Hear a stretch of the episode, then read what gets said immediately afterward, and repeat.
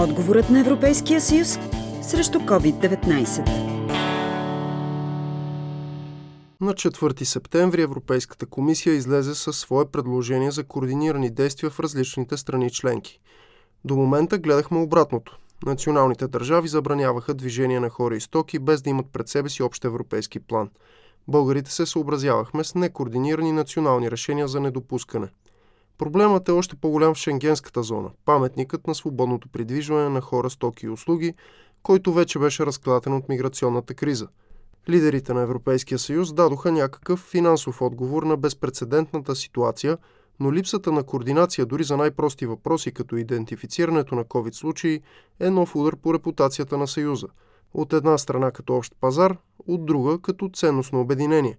В началото на есента, от която всички се притесняваме, комисията предложи някои общи критерии – конкретен брой или дял заразени, след които да се налагат забрани за пътувания, както и картографиране на риска. Е, Накратко го наричам цветния код. Един регион може да е червен, оранжев или зелен, от което следват съответни правила. Преди седмици отправихме такова предложение за препоръка от съвета.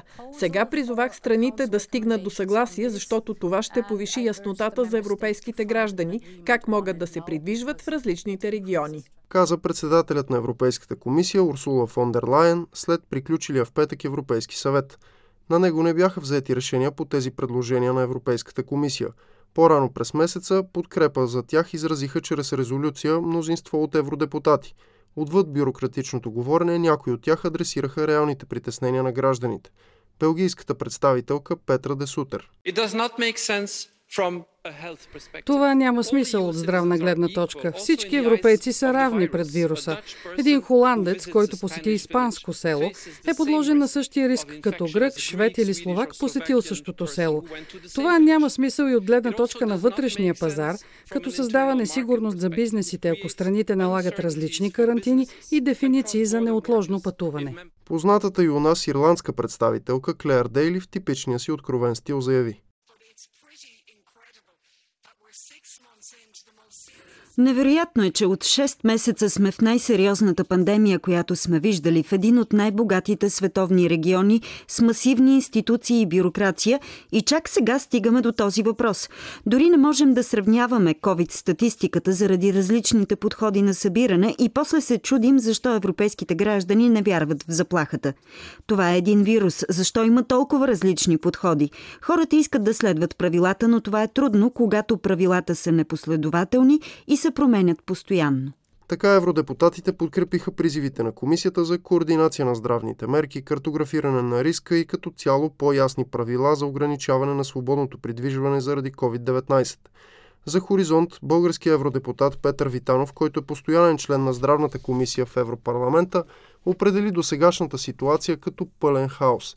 Според него началото на някакъв институционален диалог е повод за оптимизъм – защото продължаване, както до сега, носи огромен риск. Макар, че ние решихме в една известна степен придвижването на стоките и услугите, вие знаете, ние сме представители на източния блок и за нас свободното движение на хора беше, може би, най-голямата ценност и ние с това свързвахме влизането си в Европейския съюз. А тогава, когато възникнат забрани, и то едностранно от някои държави, това не само, че затруднява придвижването, затруднява работата, но и създава антиевропейски настроения. Заяви Петър Витанов и допълни, че в началото на сериозна економическа криза функционирането на общия европейски пазар е от ключово значение за самото оцеляване на Съюза. От друга страна, как ще ни засегнат евентуални общи регулации. Влизането и излизането от всяка страна ще зависи пряко от измеренията на епидемията в нея. Процентът положителни тестове, броят интензивни болнични легла и така нататък. Предложенията на евродепутатите достигат до възможност за налагане на общо европейска карантина при екстремно нарастване на случаите. Петър Витанов. Трябва да има уеднаквяване на срока, уеднаквяване на правилата, по които тази карантина се прилага и това е важно. Дали ще се стигне до нещо подобно, зависи дали ще се приемат предложенията, които се съдържат в съответната резолюция. Не знам до каква степен ще се задълбочи здравната криза. Сякаш заболеваемостта, макар и да нараства, самото заболяване протича по-леко и не считам, че ще наблюдаваме забрани за пътуване така масови и толкова категорични, каквито гледахме през пролета. Така че аз по-скоро съм оптимист, че няма да имаме пълен локаут. За Хоризонт Константин Мравов.